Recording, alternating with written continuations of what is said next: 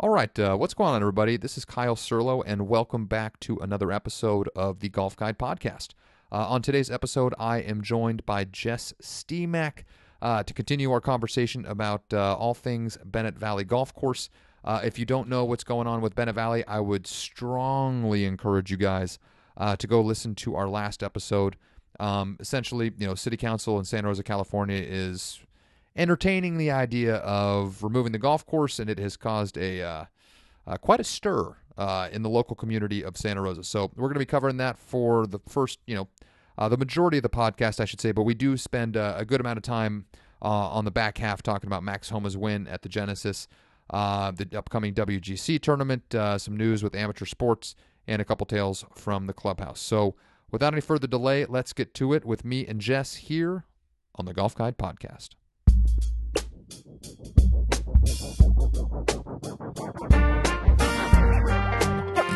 All right, we're doing it live. Um, oh, it's great to be back with you, my friend. Good to see you, partner. It's really, really nice to see you. Uh, We brought beverages this time. uh, this, you know, our, our last podcast. Uh, would you, would you, would it be inaccurate to say that last podcast might have been our most uh, serious and somber? Extremely serious, yeah. It's uh, got a little bit of feedback. A- a- As I mentioned to you uh, after we, we stopped recording last time, it uh, it was in fact the most listened to podcast we've ever had, and it, Yeah. it wasn't particularly close. Yeah. yeah, that was a good one. Um, glad all the listeners tuned in. Yeah. So, uh, I mean, what, what what's your life been like the last couple weeks? You're you're now the de facto, whether you like it or not, you know, Low battery on Bennett the Valley consigliere, the, the guy that people are going to with all the questions, even even if you may not have many answers. Low battery on the mobile. Um, a lot of messages, a lot of phone calls, a lot of texts. Um, yeah, it's been uh, been inundated. Inundated uh, big seems like an like big an, word Monday. like an appropriate word. Are, are you able to uh, to to still complete your your duties I at am. work? Okay, I am. Yeah, the the petition uh, right at the counter slows things up a bit. got it. Um, but what can you do? What can you do, man? You got to do these things. Well, let's uh for, for so for anybody who is tuning in that didn't listen to our last podcast, I would encourage you to go listen to it if you haven't already. Uh, essentially, you know the the golf course that both of us, I, I think it's fair to say, is probably Adore. adore is you know the golf course closest to our hearts. It is the golf course that we both learned how to play golf on. It is the golf course that you currently help operate Mm-hmm. um, at, at Bennett Valley Golf Course in Santa Rosa, California, and the city council is, you know, uh, exploring some the idea of repurposing the land. Uh, whether they would keep golf or not, they have, we don't know. Um, uh, there was an initial vote where five out of the seven city council votes thought it was a good idea to at least explore a little further and see uh, see what might you know what they might be able to do with the land, and uh, they have been met with a good deal of opposition. Uh, is, is that fair to say? A monster amount of opposition. Uh, so so since that podcast, um, I, I, got to be honest with you, I don't really have a, a perfect line item of every single thing that's taken place since that podcast. I do know a lot of people in the community of Santa Rosa have activated in terms of organizing. You know, people have started to put together signs, as you mentioned. Mhm. They've got a petition set up at the golf course at Bennett Valley, which I believe Online too. people yeah pe- i believe Yeah. people can sign the petition on uh, i believe it's savebennettvalleygolfcourse.com com. Yep. um, so for anybody that wants to learn more and sign the petition to help preserve uh, what i would say is you know one of the best municipal golf courses on the west coast certainly in the state of california and certainly in the bay area um, anybody listening to this podcast i would expect that you're the kind of person that likes having really cool fun golf around especially especially golf courses that have a vibe to them. And, tha- and that's the one thing that I can't stress enough about Bennett Valley is it still has that old school Muni vibe where Oh yeah. you know there's got I mean shit our boy Don is you, you can go catch you can go Yeah. see guys out there five nights a week you know sitting out there drinking a cocktail and smoking a cigar while they practice their putting Yep. you know for I mean it's just it, it's just an awesome place fun golf course in a beautiful spot with an incredible vibe and uh, it's it, it is perplexing Yeah. to to imagine a community having the option to preserve it for it, future generations of its citizens and Mhm. strongly considering the idea of basically completely getting rid of it for whatever whatever reasons they are, think. Un- until they decide to build another course down the road if they do this. Yeah, so um, save Bennett Valley Golf Course.com or you can uh, check out the uh, Save Bennett Valley Golf Course page on Facebook. Uh, last time I checked, which I'm trying not to be on there too often, I think it's over 3,000 members we picked up in maybe, boy, Ten days. 10 days. Yeah.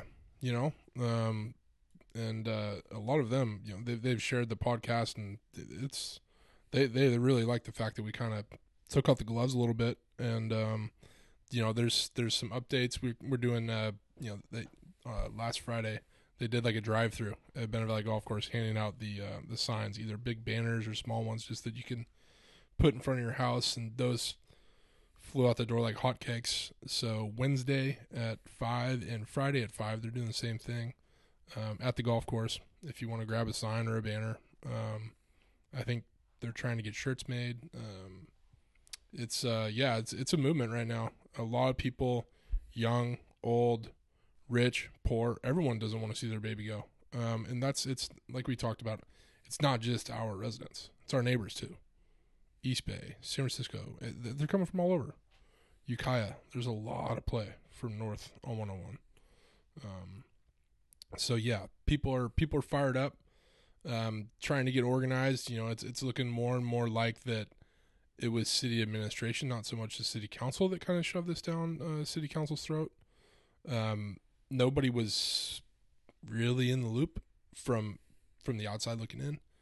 There could be some backdoor stuff going on. it, it is they are politicians, um, and you know obviously our our our system is unique, and and it's you know it's it's not really a paying job. It's a small stipend, I believe, twelve hundred dollars a month.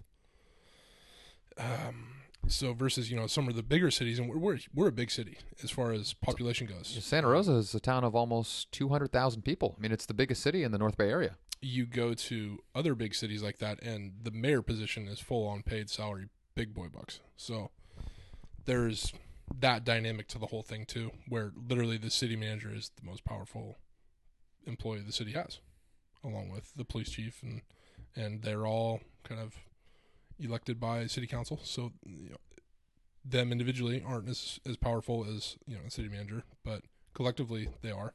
So hopefully we get it right.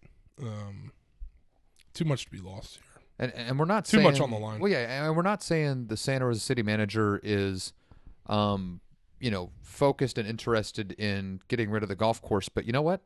We're also not saying we're also not not saying that. That It, is- it's entirely possible that, he may, Given the financial hurdles that the city is challenged with right now, he's a numbers guy. and, and so most city managers are numbers guys. and, and you were sharing with me before we started Yeah. recording, but like, can you just give the folks like, I mean, because Santa Rosa is in a, a somewhat peculiar, you know, situation given how much debt they're in because of all the things that have happened the last couple of years. You mean you mind enlightening the folks like fires, COVID, smoke, every, everything. Uh, just overtime Just- pay up the wazoo uh, for yeah. years, basically of disaster budget's- maintenance and budget's not in good shape right now. So, you know, we talked last week how it's a really short-sighted option. Hopefully, and I, I didn't see anything on the agenda for tomorrow, so I don't think it's going to be happening tomorrow. But eventually, there's going to be a vote. I don't know if it's next Tuesday or the Tuesday after, but in the near future because they want to get this thing done.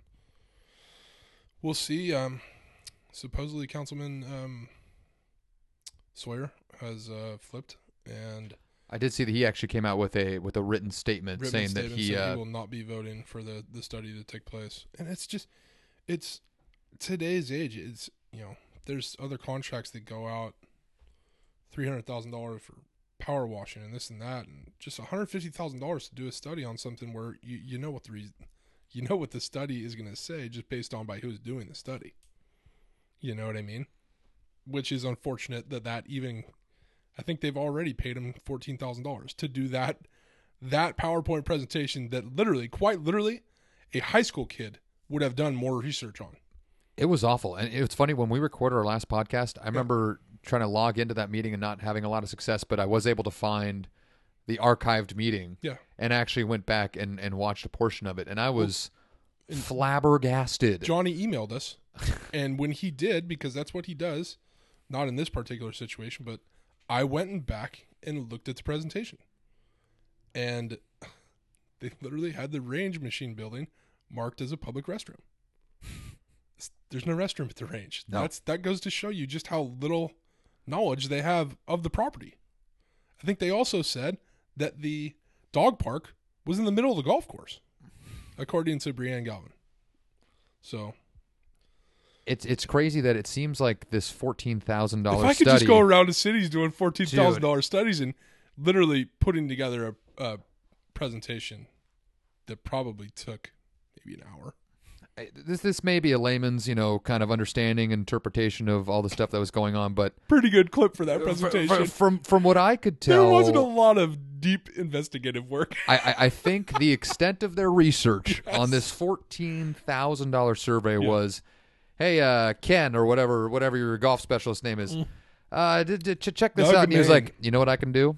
I'm gonna go on to Google Maps. Yeah. You know what? Scratch that. I'm gonna go. I'm gonna do a little extra effort here. I'm gonna go to Google Earth. Yeah. All right. I'm gonna really, really dial in, and I'm gonna get some approximate, you know, measurements of the space Mhm. out there, just to, and then, you know, and then I'm just gonna, I'm just gonna wing it. You know, I'm, I'm just gonna- from been there. I'm, ju- I'm just gonna kind of wing. Oh, what's that? Oh, it looks here according to my screen that maybe that driving range is only like 260 yards.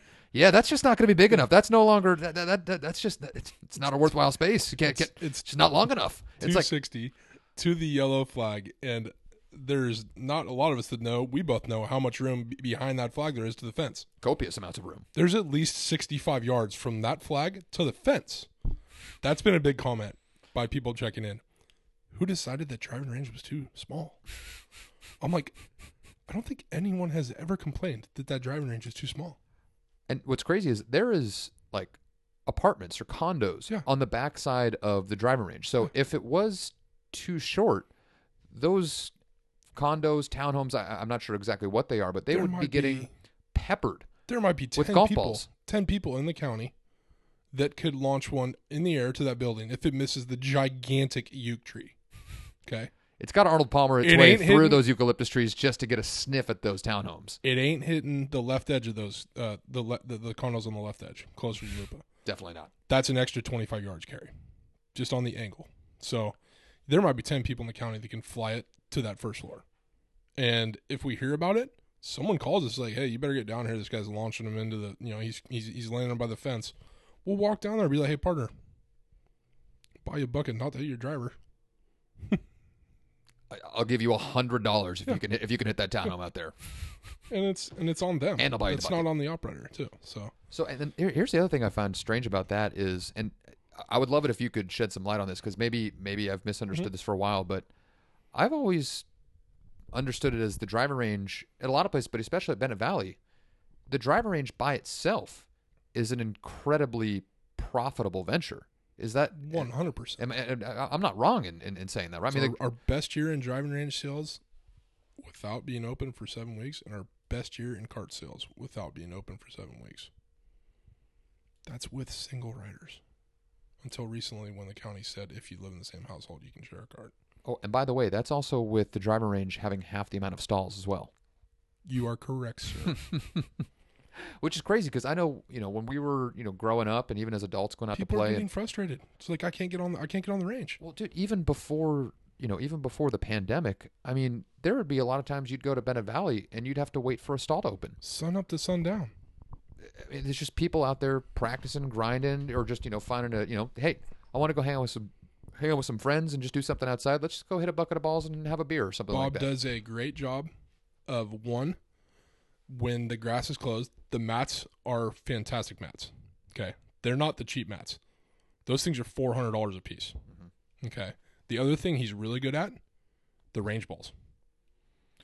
They used to be a little little shoddy. When I worked there, when, we I worked there, there was a lot the- of. remember uh, the different different colors of tape around the ball. I do, I do remember So- that very clearly. But now, ninety percent of the balls, despite the fact you know people just go through their bag or bring them from other courses, ninety percent of the balls are the same range ball, which is you don't see that a lot at public golf for a public golf course, that's uh, that's, that's the range ball rare. game is strong. I mean, I I haven't hit balls there, but when I give lessons, I'm watching to see because I'm going, hey, line it up like this every time. Ninety percent of those balls are the same range ball. Yeah. and he does a really good job of cycling them out when they get a little worn.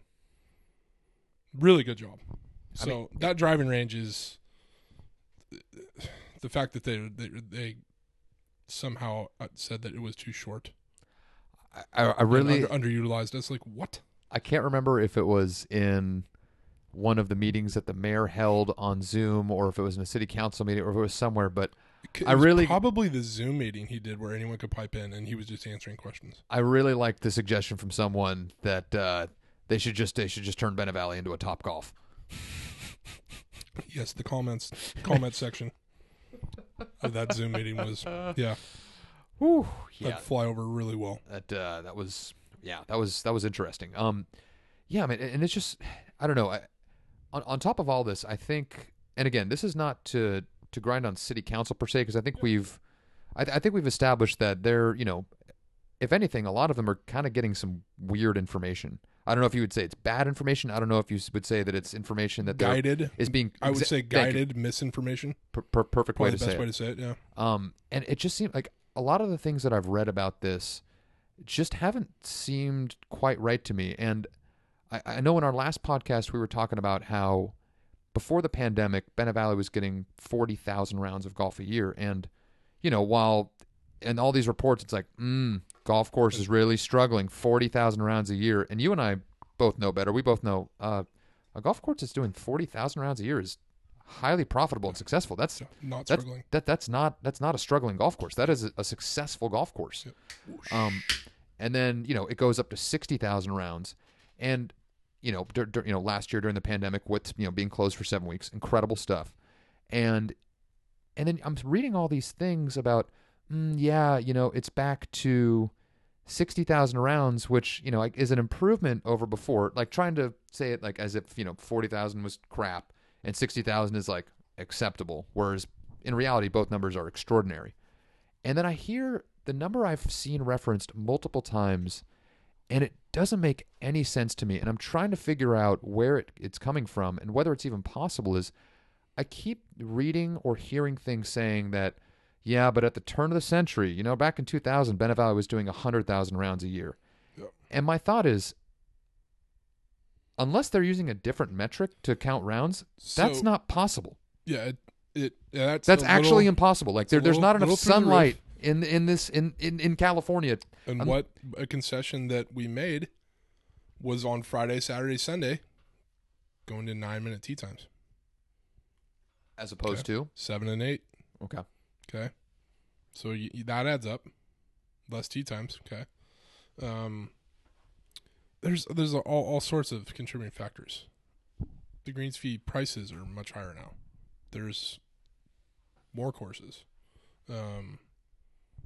Bennett Valley, I would love to conduct this study for free. I would love to call all the other municipal golf operators, be like, "Hey, would sixty thousand rounds including a seven week shutdown.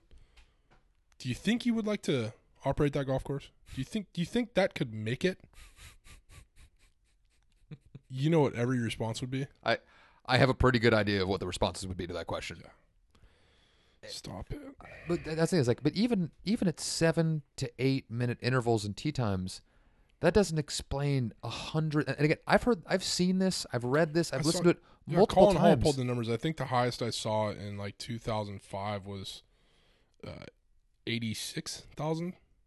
I think that's the highest I saw. How is that even possible? Yeah, I mean it's it's humming. I mean, uh, we, I mean it was. I remember being there. If you're in Iceland there- in the summer with 24 hours of daylight, yeah, maybe. I remember being Like, there in maybe. 2007 when literally, you know, at 5:30 the super twilight kicks in and people are teeing off until 7:45. Yeah. We were doing 410 rounds a day. So that's where you get those numbers from, but I don't think it was ever 100. And and that's that's that's what I don't understand is I've I've read this now multiple times Yeah. in in government documents and things that are going through. In fact, when I did a radio hit on Santa Rosa's kind of public radio station last week, KSRO. Yeah. Um, Thanks for doing that by the way. yeah, and they they had a couple people they were going to have go on, and then it ended up only being two of us. But one one of the guys that was going to talk, I think, was Lou. Lou. Luke Capuano, president of the golf club Better Luke- Valley. So Lou Capuano, he referenced the hundred thousand rounds Mhm. a year all the time, and I was like, well, this guy obviously is, you know, he doesn't have a, a bad agenda, and he's saying hundred thousand rounds a year. he clearly doesn't work for CBRE. Okay, definitely does not work for CBRE. but he, he, he's he's the guy that CBRE is trying to put a muzzle on. That, that, that you don't you don't want to hear those kinds of numbers. But Uh-huh. that that means so that guy obviously doesn't have a vested interest in you know exaggerating what the rounds are, and he's. I, is is it just a fact that people just say hundred thousand because it's a big round number that sounds nice, but It's a isn't? big bold number. It's a big scary number. It's just it's impossible in California with the amount of daylight that we get here. hundred thousand rounds at a golf course in a single year Yeah. is actually impossible. That that, that just that, that can't And- happen. One of the guys um, brought it up. I forget who it was. But he's like, you know, usually when you see things being on agendas, there's a decent amount of blowback and opposition, or people that are for it. There's no one going. I think it's a great idea to develop housing and take away the golf course. No one is saying that. And uh, usually, this is the kind of thing where you'd expect somebody. I mean, just, just and I understand- mean nobody. Well, that's it. You'd expect because you, there's been a lot of people that have chimed in at these meetings that have written in that, that the first thing, you know, they, they start their their comments with, "Look, I don't play golf," Yeah. and that's usually their invitation to be like, "Listen, I don't play golf, so Yeah. to me this doesn't matter all that much. Like, I, I'd like to see you know having more housing or you know some more, you know, a, a 700 soccer field in Yeah. Santa Rosa. Like, I think that's all the people that are coming in that starts by saying, "I'm not a golfer." It instead goes the other way and says, but there's no way you can get rid of this golf course. This is a big, beautiful green space that puts a real showcase. It really highlights how beautiful this area is. And this golf course gives thousands, tens of thousands of different people every single year the opportunity to come and enjoy a really beautiful area of the country um, and be able to do so at a really affordable rate where everybody can do it. Everyone and- can do it. And it just, and if you if you don't if you if you're somehow listening to this and you don't know we're not we're not fluffing this up it really is that beautiful of a property and that great of an experience Yeah, I, I, I've said it multiple times. If and again, this is not something I want to happen, but I'm just using it as an example. The property like is so perfectly suited for golf. Yeah. If you know, let's say Santa Rosa was flush with cash, and like, hey, for all ages yeah, let, let's like, let- uh, we're flush with cash. We we have money that we need to spend. What would be a good investment? People like me would pop up and say, "You have maybe one of the most remarkable pieces of land for a golf course anywhere. You could actually throw some money into this golf course to Yeah. make some course improvements, not just the irrigation which it needs, but also, you know, there's a couple of design elements where you could, you know, bring the creek a little bit more into play on some different holes. And you and do- totally could I, granted, this is a, a big budget. I'm talking a multi-million dollar. and we're so busy that you got to remember you got to remember some dog legs were softened fairway bunkers were taken out greenside bunkers were taken out Exactly. Exactly. The- So- the, course has so. What I'm getting at is we the course these has things so for pace of play because there's so much play the piece of land is so beautiful that if the city had the mind to say, "Hey, you know what? This really is a gem. Let's put a bunch of resources As into it and make- should. and let's make that this should be their mindset let's make this like the beacon of recreation in the wine country." like we talked about with Laura Whiting, and she just wrote another amazing article. I don't know if you saw it in the press. I saw one in the Press Democrat. Yeah, she did How a great, great is this? So I, I'm telling, and, and Santa Rosa is so small. So my mom, I, I said the name Laura Whiting. She's like, oh my god, me and her roomed at this Cursillo thing through the church. Okay, and my mom's like, I haven't kept up with her. And I'm like, well, this is is this her picture right here? She's, yeah, that's her. And it, my mom goes, it was one of those relationships where after we met and spent 10 minutes together, we were like, okay, we have a special bond. And I'm like, Mom, that was her on the Zoom meeting with the mayor that used to be the director of tourism. And she's like, this is exactly the opposite of what we should be doing when we're trying to rebound from the hospitality industry just being absolutely hammered right now. How many how many people in this area and and I'll go Sonoma County and even Napa County are in the hospitality industry? We're not trying to push hospitality and tourism and recreation away. We should be trying to bring more in. And that was her whole point. And I'm like, it was so it was so great. And then and I go, Mom, and by the way, I also played with her husband John up at Bandon three months ago. She's like, No way. And I'm like, Yes. Her son Andrew is like best friends with Kyle. And she's like, No way. I'm like, Yes, Mom. First of all, I'm offended that you'd use so much logic in a single sentence. That that, that was offensive. Like, f- I- first I- of all, you you, you come. let me just- di- let me digress. Oogity boogity. Yeah, I mean, that, and that's that's the thing is like from a tourism standpoint, I mean, at least in the foreseeable future, the next year or two, given what we're going through with the pandemic, but also long term, I mean, you know what industry is thriving right now and would actually be a really safe, you know, the, the U.S. bond of, you know, essentially, you know, investing. lower rates. How about a golf course? Yeah. How about a golf course that not only makes all of its citizens incredibly happy and proud to live somewhere, but also something that brings thousands, And thing, oftentimes millions of tourism dollars into a town. It and one thing Johnny said, our, our lawyer buddy from down in the city, who was privy to the to the uh, operations that CBRE referred to, the one in Palo Alto and the one in down in L- or San Diego or LA, he goes, those I know for a fact. We we we looked at those. Those were completely different scenarios. The residents wanted those courses gone because they were eyesores. He goes, even the residents didn't want them. He goes, so that is what is so different about this proposal by CBRE. It's a thriving golf course that is loved by tens of thousands.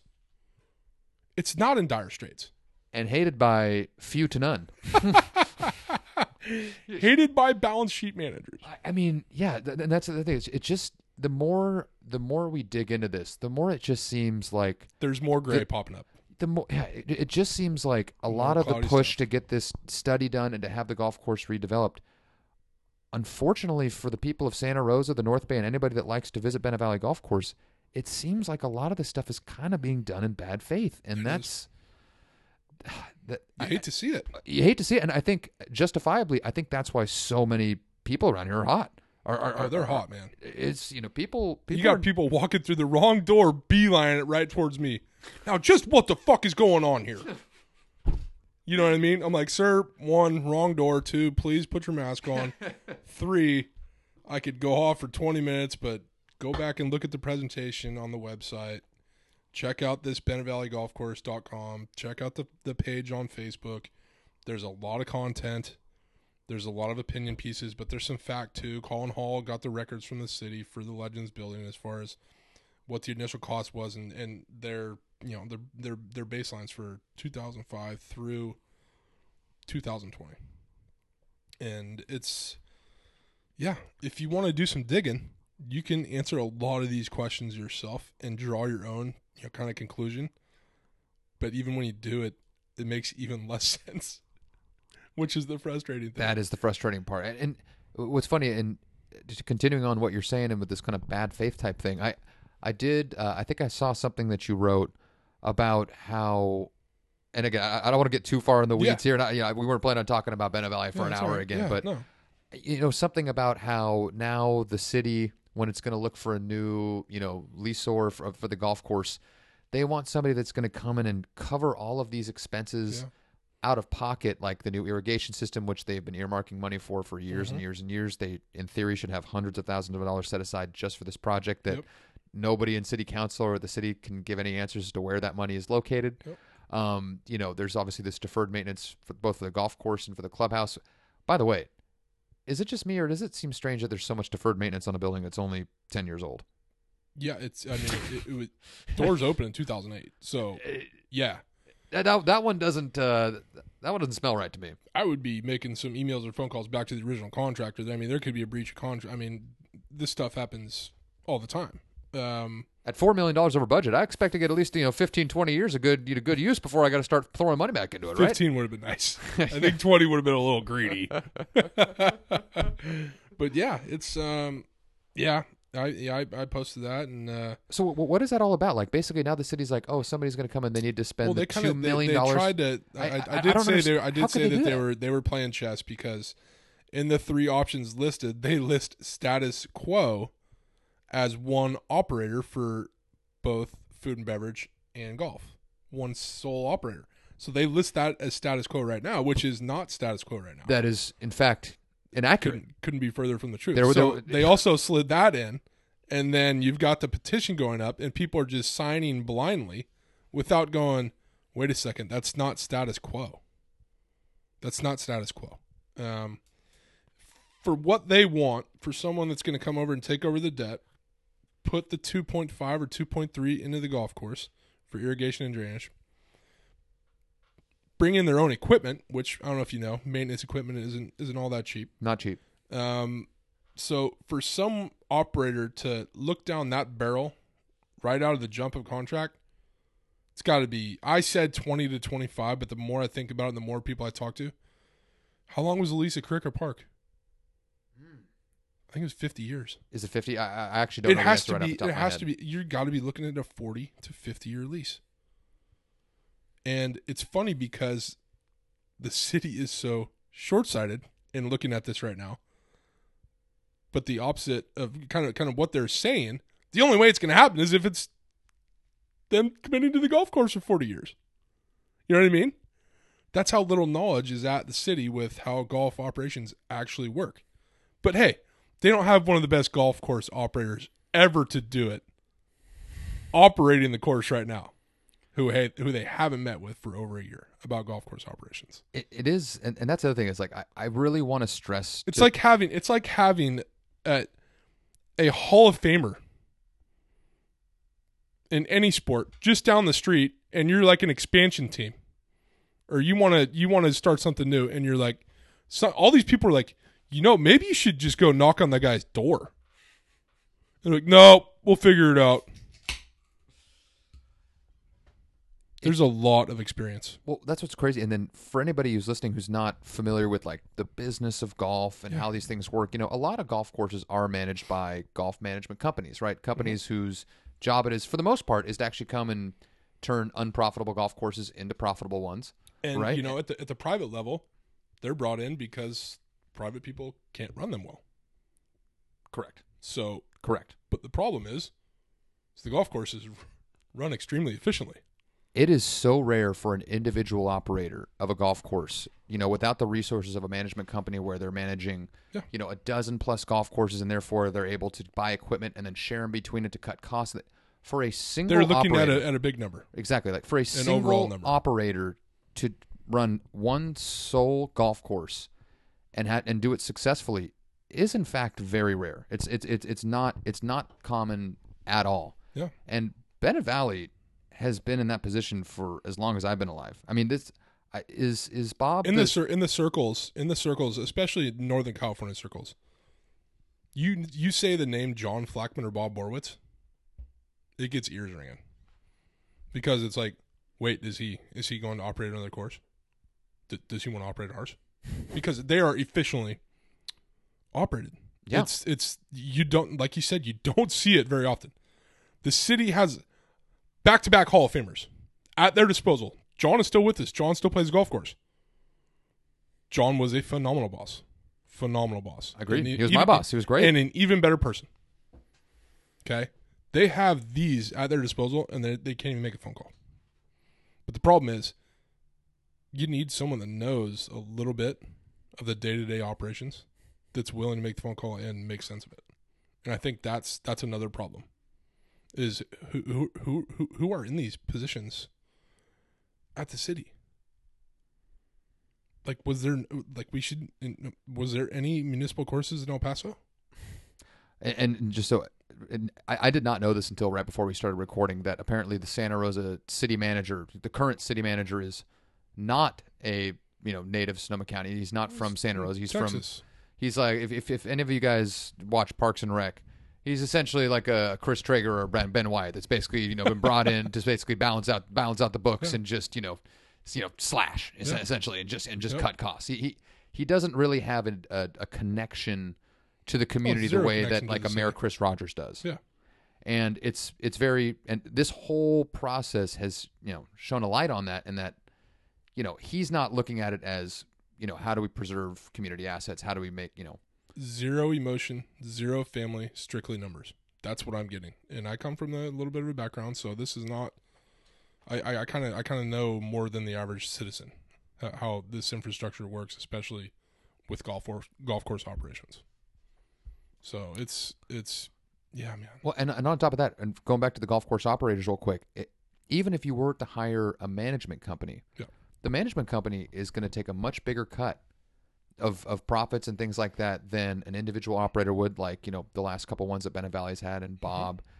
Uh, and it, what's other the other crazy thing is with someone like Bob or you know whoever the next individual operator was, you have the potential to have a local, a, a person who's part of the community, being the one running the golf course, and it just that I think that is a big reason why the vibe at Bennett Valley is so good is because it's it's a community golf course. It- It's it's run by people in the community. It's played by people in the community. It's not like an outside Troon based out of Scottsdale is coming sending a couple of their lackeys in to kind of turn the course around. First of all, as we've stated many times, it doesn't have to be turned around. It's Yeah, highly they- successful already. The term um, lack of turnover comes to mind, and uh, you know it's it's not like a pizza place or a burger shop where the next operator can be like, okay, I'll give you twelve grand for that pizza.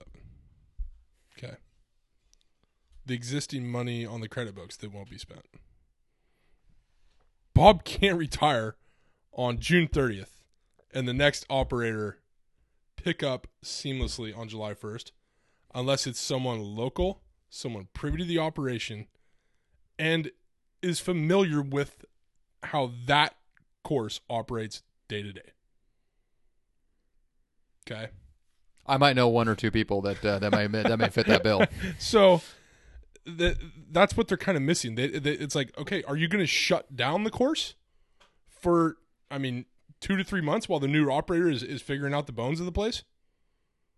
Like, there's, I think they're starting to realize, like, hey, the one operator thing, like, who's really going to take on all that debt? And if it is, it's going to be a huge, huge management company. Yeah, and that's the thing. Then you completely eliminate the possibility of having a local operator, mm-hmm. someone come in who's part of the community to run the golf course. Because let's just be honest, how many individuals are out there that want to work as hard as you have to to run a golf course that actually have a few, you know, a few million liquid Yeah. sitting around that they want to pour into the golf course that they That technically can- don't own? That you're going to have to take losses on for a while. it just doesn't. No, I, I, I- I just don't see that happening. Yeah, It's weird, man. Yeah. It's uh, it, it's a weird situation. So, um, you know, coming up here with regards to Bennett Valley, as as got to get through this vote. We got to got to flip two people. We got one. Hopefully, Alvarez in his responses has been fantastic. Mhm. Uh, um, I had a couple forwarded to my golf course email. Promising, but which is good.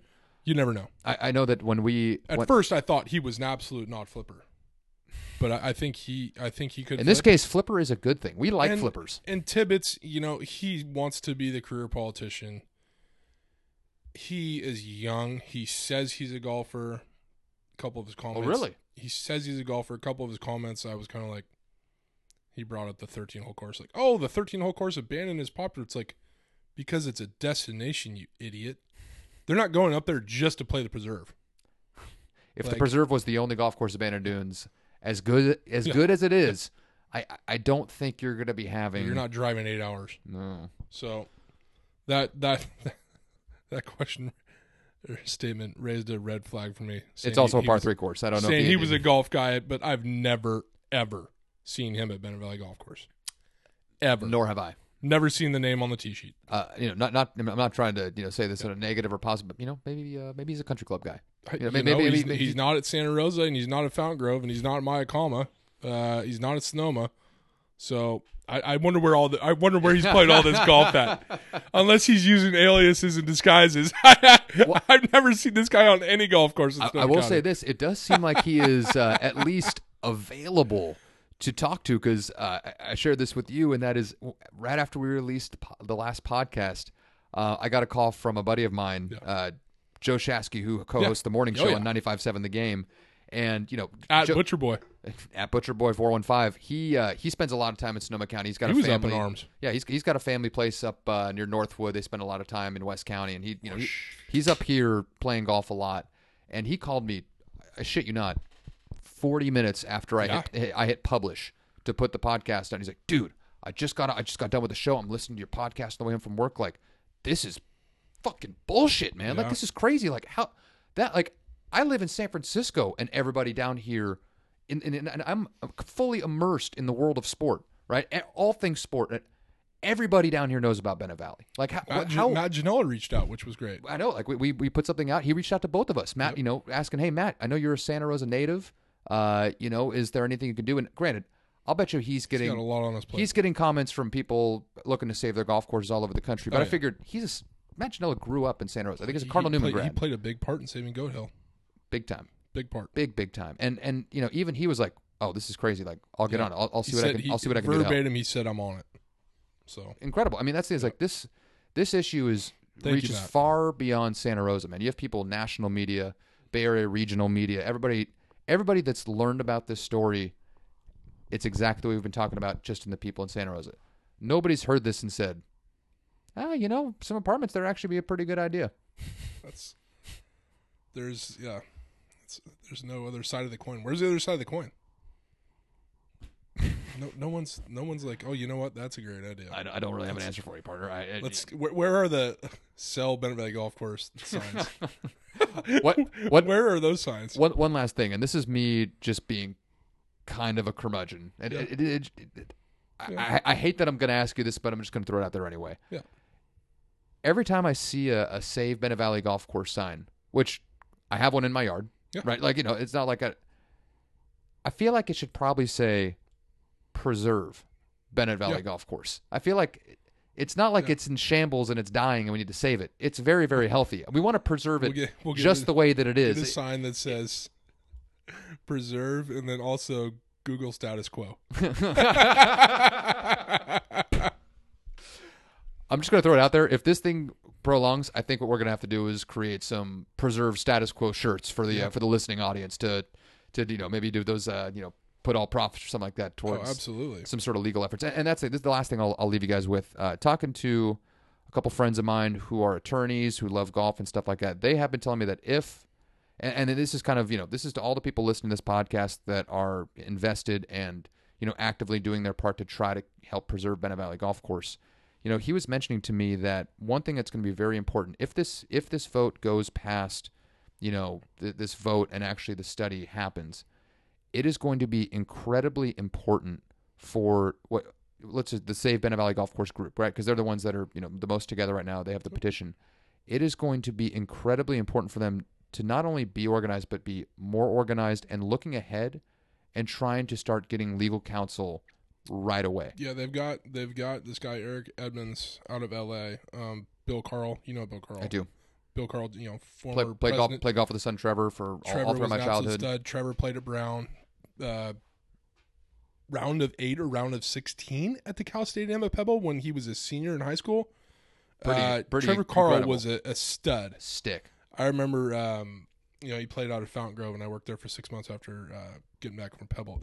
Trevor is a stud, but you know, Bill, former president of the school board, San Jose School Board, um, he jumped on. Uh, anytime Bill Carl's on your side, things are in your favor. Yeah. I'll just say that. Yeah. So that was awesome. But there, there, it seems like uh, seems like things are getting organized, like you said, and it's it's very important just in case this, for some horrible reason, does get voted through to do the 150, 150k throwaway, as I'm calling it. The throwaway. That's a, that's a perfect way to say it. Well- then yeah, we really need to be due diligent and, and, and think effectively. Yeah. Um, think like a lobbyist does almost. For sure, and and for a lot of the the big corporate law firms around the United States, a lot of their you know attorneys, you know they're they are I don't know if it's required, but they are certainly encouraged to do a certain amount of pro bono work every year.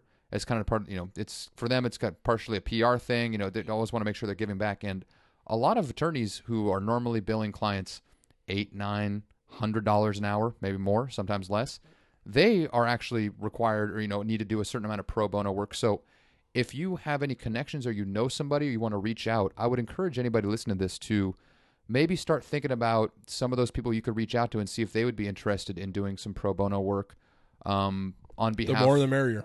and because what's funny is a lot of these big corporate law firms, nine out of nine out of ten times they're representing the developer, right? And so That's what Johnny said. and, and and that's the thing is like so a lot of these corporate law firms if they're if you're able to find someone to do some pro bono work they know exactly how this works and they know how the enemy you know I don't want to say but they know how they know how the opposition Yep. is trying to do things and they would be an incredible resource Big asset. so I I would encourage Speaking anybody not liabilities.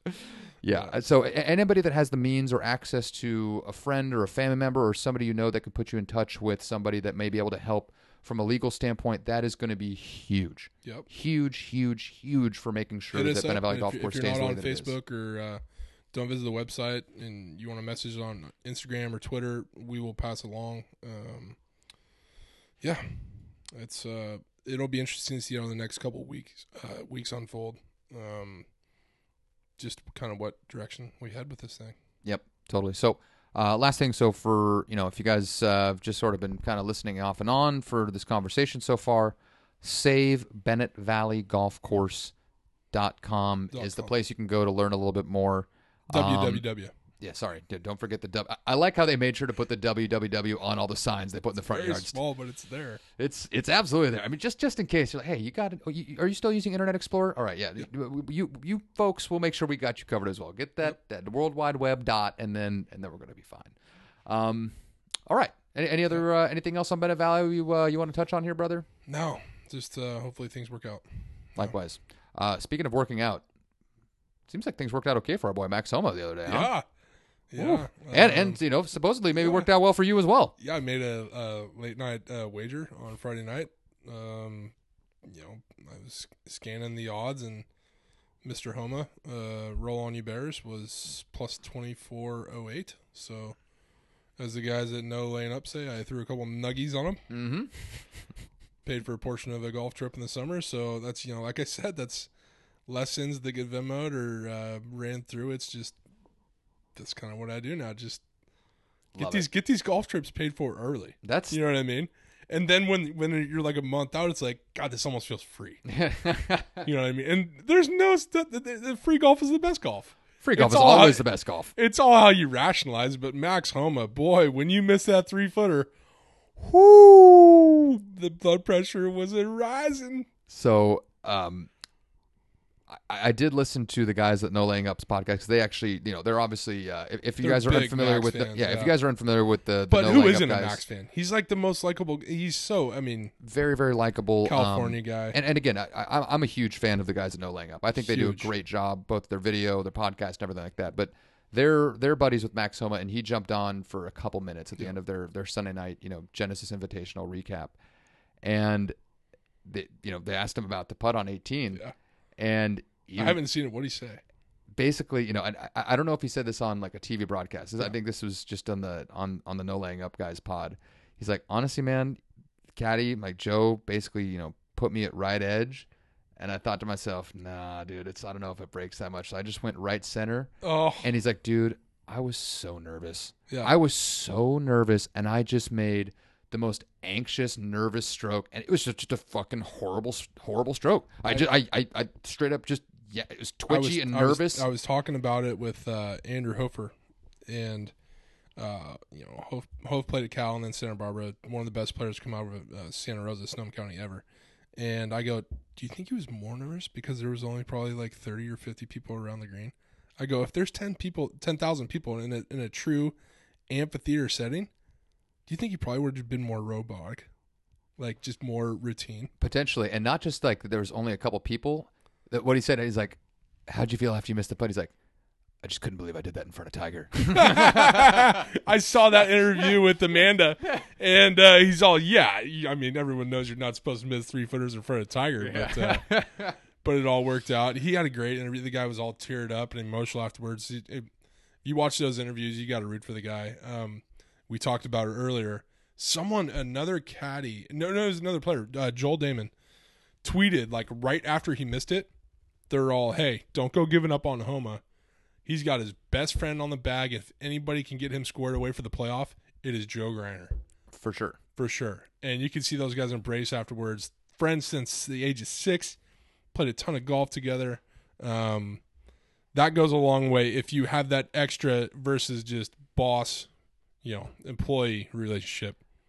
That's I, I guarantee, and, and it's uh, you could see it right after the turn. He comes up and grabs his shoulder. He said something. We don't know what. Maybe we can find out down the road. But what he said was probably the most valuable thing he's said to him in a while since he won at Wells Fargo. Mhm. And by the way, Max Homa likes winning big events. I was gonna say, You want to talk about good fields? like when he plays, he plays, dude. And, and what's funny is, uh, yeah, right, right after he finishes with 18, He's you know, playing great golf this year. well, not only that, like another comment that he had was he's like, "Hey, you know, I missed it. I was just, you know, gutted." And uh, you know, I was talking with Joe, my caddy, afterwards, and I just thought to myself, "He's like, hey, before this final round started, you said we'll get you to a playoff. Will you take it?" And he was like, "Absolutely, I would take it. If you, you get me into a playoff to win this thing, like I'll take that right now." So that that that was the way that he tried to rebound. It's Uh, a great way to refresh. I guess he talked to, uh, I guess his wife called him and uh, was basically just like, "Hey, you're still in a pretty good spot." Not only good spot, I will say though, I was a little nervous because you know Max Homa, unlike a, most professional athletes, is hyperactive on social media. Oh, he's out there. He's no, he, he, he's, he's out there. He's exposed. He has no problem, you know, interacting with fans and, Yeah. everything. Like he's he is fully exposed, as you would say. And before the playoff starts, I see him walking around up in the clubhouse with his his phone phone with out. his phone out, and I was Yeah. like, "Oh, brother, don't do that. Don't." gotta be the don't- wife don't- for- it's gotta I was be the wife oh, I for was- the was parents. like, "Oh, please Don't- don't, please don't look at Twitter right now." Don't be like- on that Twitter the, on the on, on that Oh. website, twitter.com was like, right please, now. Please don't get on that website right now. It's a terrible time to do it. That's I was great. like, oh god, I just and then when he hit that shot on the tenth tee in the playoff, the first thought in my head is, God damn it, he shouldn't have looked at Twitter. What's he doing? He's like, why, why, why, why would you?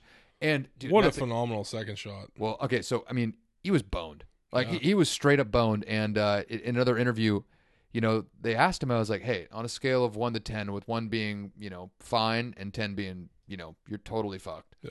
I mean, where where do you put that shot? Like, like what, what was your position? He's like, It's one of the best shots he's ever hit. I he, he- I. I was surprised. He said I put it like a seven, a seven. He's like, so was there more room behind that ball than like be, between the ball and the tree than it looked like on TV? He's like, no, Yeah. no, it, it was. I mean, it was fucked. He's like, uh, it's like, I you- think he was probably looking at it. He only hit it like 15 feet. well, he's like, do do you practice that shot? Because that, that's my thing. He's like, who practices that shot? And he's a fucking professional golfer. To run know- it? Do you know what his answer was?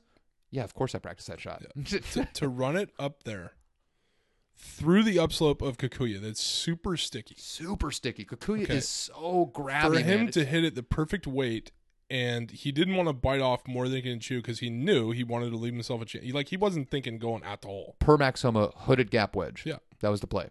Hooded, Then came hooded out gap left, wedge. and it released so quickly after impact. That was a great shot. I thought he made the putt. I think he couldn't believe I- how I fast he- that putt was. I thought he did too. I thought that putt was in. He was like, I guarantee that last four feet before it got to the hole, he's all flaps, flaps, slow down. If it slows down, it goes dead center. Yeah. But then he made a three footer coming back, and uh, you know, uh, hey, a tentative birdie putt on the next playoff hole, but he's not the one that hit it in the bunker. So that is straight match play right there. Everything that's gone on, I mean, Finau probably had 15 feet up the hill. The softer hit, it, the more it's going to turn. I mean, he's he's a Cal guy, so he knows the percentages of the amount of putts that are made from that distance under those circumstances. So I was hoping he was going to bury the birdie putt, but I'm like, ah, the guy went to. Like he understands. He's a numbers guy. Yeah. He knew he didn't have to absolutely charge that one. If he misses, go five feet by. Then it's like roll reversal.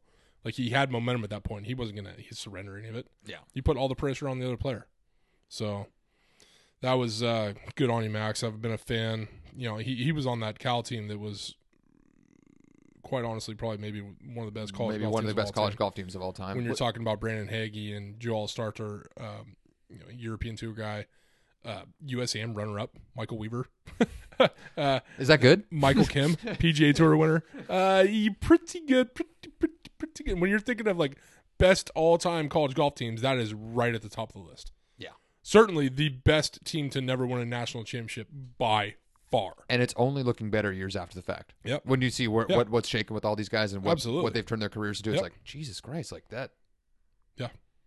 Pretty pretty solid what? alumni base there. Walter Chun is very happy for years to come. Is he's going to get some studs in there. James Hahn, Cal guy, Thomas Sulo. Like there's Charlie Wi, Andrew Hofer, Peter. I mean, it's, there's some. Come on, guy. Very like I mean, yeah, the Cal program is just Yeah. outrageous, Very good. absolutely outrageous, and uh, yeah, and, and you know, hey, as I like to say, couldn't have happened to a better guy. Absolutely. Couldn't have happened to a better guy. Max Love Homa, good on you, bud. Um, yeah, man, just super, super impressive. It's 26 holes to finish the tournament without a bogey. Very stout. Is that good?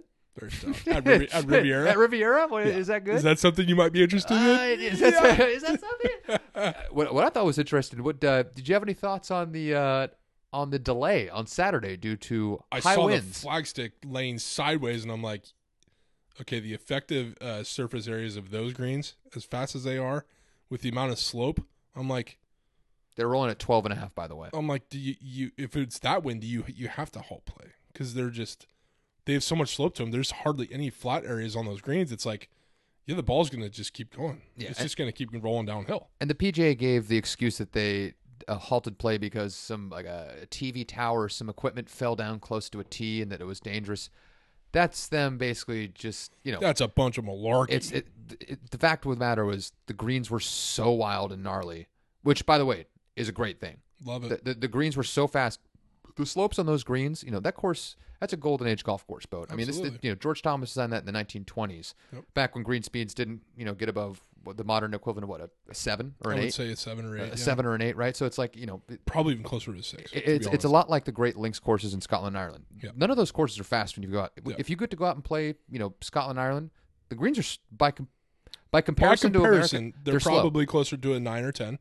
But the thing is, Sometimes eleven at the at, at your courses like uh, Kingsbarns and stuff like that. They can get them a little, but yeah, but much slower in comparison. But because there's so much slope in those greens that if you made them really, really fast, it would actually just be impossible. Yeah. And in order to, you know, Riviera is not a terribly long golf course, no, not um, especially by PGA Tour standards. And so the best defense that golf course can provide is just really challenging greens. I mean, but the thing I is, if the winds USGA pick up- should take. I mean, look at that. It was great. I mean, as I say, is like, I, even Twelve though in a playoff with the best field. they had to, you know, what pause play for three, four hours on Saturday to high It was winds. like four or five hours. Yeah, like sure, like it's obviously inconvenient, but like look at what the end result was. Look what kind of a final round. Look what kind of a golf course they had. I mean that that was the best Yeah. non-major that I've watched in years. The, uh, the broadcast is always great. They don't they probably don't show as many players as they should, but the golf the golf course. C- CBS broke out some new cameras, you know, some different its own. angles and stuff It's like a- that. That was a- pretty interesting. They, I, I thought CBS did a good job with the broadcast this past weekend. Yeah, they're good at what they do. Wow, yeah, what a what a Big, tournament. big Amanda fan. you li- you like Amanda? Gorgeous, big fan. She's always she's poised. I don't know what it is. I she like does her homework. She's got it's like you and she yeah, big fan of Amanda Balionis for sure. It's funny because I like Amanda, but for whatever reason, I can't get to the point where I love Amanda, the broadcaster. I I, I don't know why. It's just I, I certainly give her a little bit more of a benefit of the doubt because she's a she's better than average for sure. Oh, You know, no she- I mean, it's- it's she'll, not- she'll she- mature too. She'll yeah. start asking Dottie questions. Yeah, so so she'll start asking Dottie questions, but there's still and I, this might not be her fault, but Yeah. you know, like the first question she asks Max, you know, post press conference, and I'm paraphrasing, you're just kind of like, Max, you win a huge golf tournament, one that you've you know you know been you know, dreaming about winning your whole life. Gotta feel good, right? She could learn a few things from Jim Nantz. Yeah. Jim Nantz. Yeah. I mean, so she she's definitely got some polishing to do, but I trust me, I've had to watch Amy fucking Gutierrez and the Giants for unfortunately a decade. now. I know what a sh- I know what a shitty, you know, like you know, re- you know, shitty interviewer it uh, sounds like. I, I, I've, I, I'm guilty. I, I love me some Amy G. I got a, I got a, ah. I got a cameo from her on my birthday from uh, Matt Gopal last year. you don't say. True story. Oh, so have have I offended you? No. I just I don't know what it is. Every time I hear Amy G's voice, I just want to throw my head into some drywall. I, I just it's it's so it's a tough listen, man. I, I just maybe she's gotten better. I, I granted I listen to a lot more Giants baseball on the radio now. Yeah. uh, be, mostly because I You're don't wanna- busy. You're on the road, guy. Yeah, but again, but we're you know we're, we're getting a little off in the weeds here for a second. Amanda, fine. I, if she keeps getting better and better, great. Oh, I- she will. uh, the Golf Channel's got a new uh, gal, Kira Dixon, Kira Dixon, former Miss America. I for Miss. America. Uh, admittedly, I haven't really She seen her work Pebble much. in the uh, celebrity shootout. I, I I haven't seen her, you know, Good golf swing. work a whole bunch. I know she golf. I will give this. Uh, that woman is drop dead gorgeous. She certainly got Tiger's attention. Got to be careful I'm though. sure, she probably I'm sure, turns. I'm sure many others. She probably turns 35 here pretty soon, in which case she'll be off the radar. So she's just, she's just, she's just got to make it through a little bit longer, and then she'll be fine. Uh, let's see. Well, okay, with the uh, with the Genesis wrapped up here, Yep. we're, we're heading to our first uh, Tony, WGC Tony, Tony, keep uh, just Oh, printing money. Tony Finau. I'm, I'm sorry. Uh, We, we, we, we, I'm sorry. We don't need to spend, but hey, the guy's playing good. Thir- thir- 30 seconds on, things on Tony things Finau. are looking well for the U.S. Ryder Cup team. Tony Finau, your thoughts? Uh, yeah, he's the new, the new coach. Probably tips a little better. Uh, just automatic ATM. Thir- was it something over thirty? I, I saw 31, 37.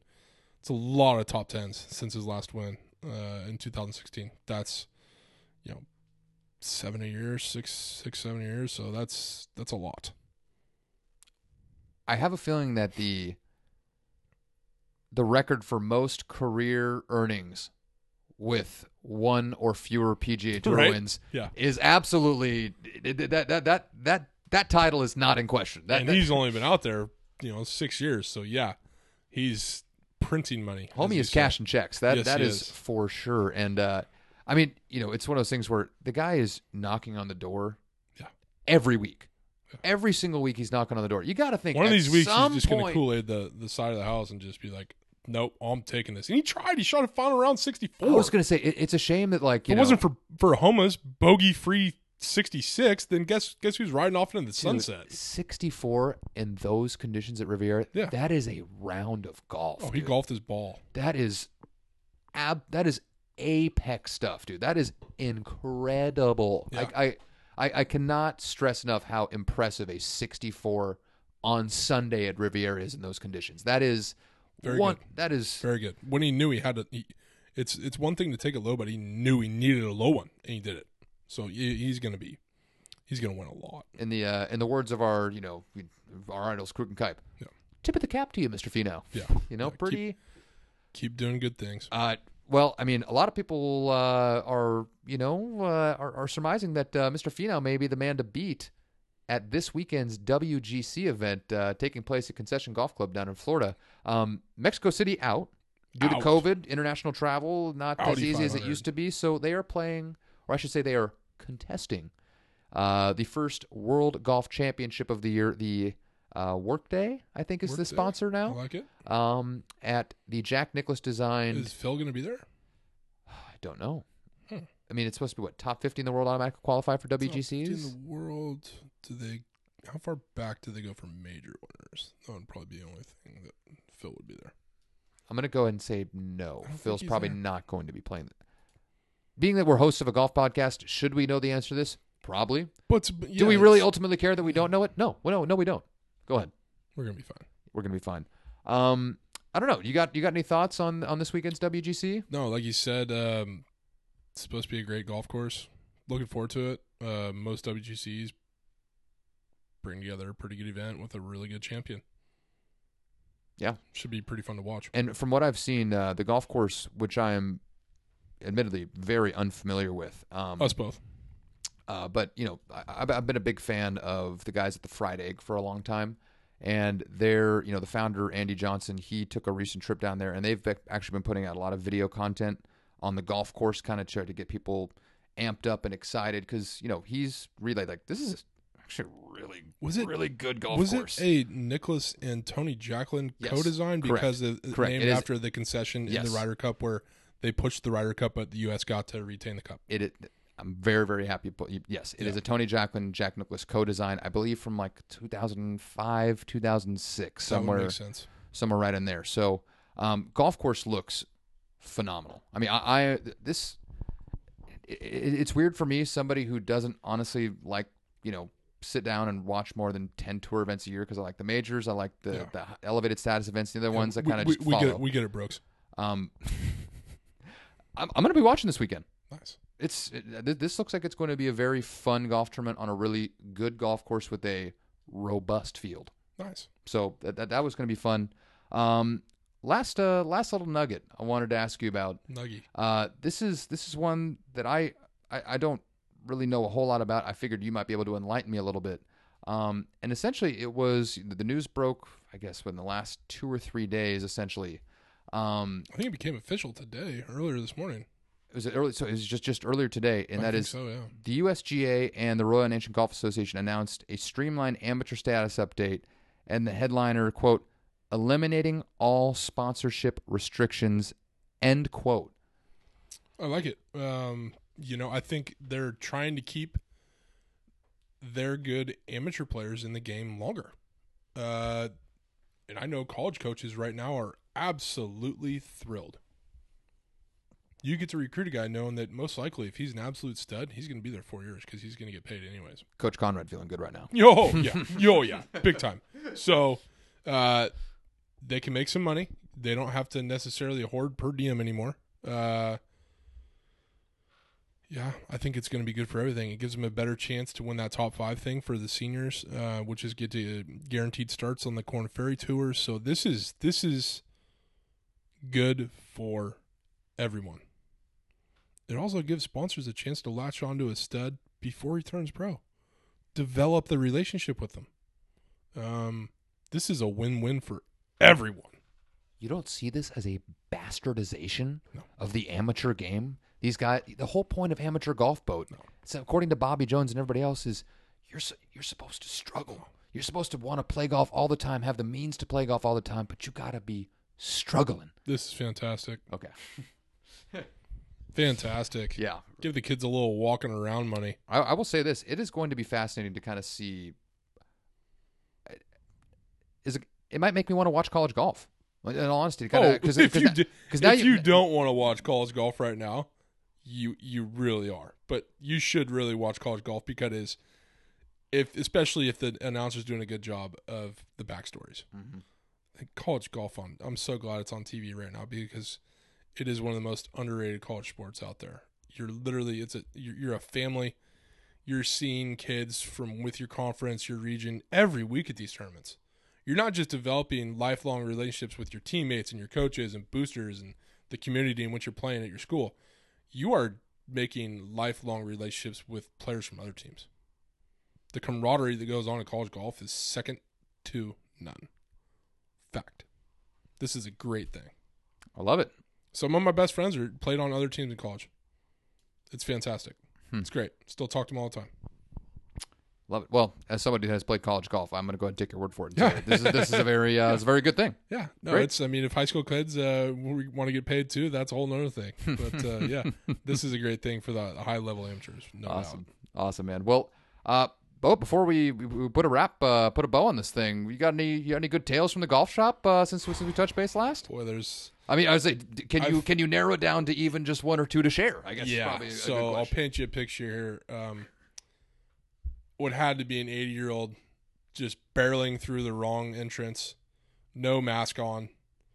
Where's this petition I need to sign? And I go, uh, it's right here. Would you would you mind putting your mask on, sir? Oh, I forgot. I'll be out here your hair shortly. So what am I signing here? Oh boy. I go, sir. I, I- go. You know, you could probably do a little re- research and look at the presentation online at srcity.org. And I, I don't want to force you to sign the petition. You should probably, you know, know what you're signing. Uh, he goes, yeah, yeah, I probably should have done that. Good idea. I'll, I'll do that. I'll, I'll uh, you might see me tomorrow. Walks out the wrong exit. and it's just like, oh, I'll get out of your soon. yeah, Don't worry. There's, there's a lot of, yeah. There's so there's too many of those. Yeah, the petition's slowing down the check-in process, but people are patient and they know it's a necessary evil to do this to send the message to the powers that be, like, hey, we we're not going anywhere. We love this place. So yeah, just uh, keep your eyes peeled the next couple weeks. See what the developments are, and uh, fingers crossed they don't take this gem away from us. Well said, brother. Well Yep. said. All right. On that note, uh, any last uh, little little tidbits you want to share with the the fine listeners that we've got here before we uh, we bid them adieu? keep booking your tee times as far in advance as possible. Yeah, as they will let you do it because a week out, you can do more. Do it. a lot of angry phone calls. A lot of angry phone calls. Perfect. All right, everybody. On that note, thank you so guys. Thank you so much for listening. Uh, we'll be back with you guys soon. Until then, cheers, Bo, Cheers, amigo. my man. Until next time. All right, adios, everybody. Bye, guys.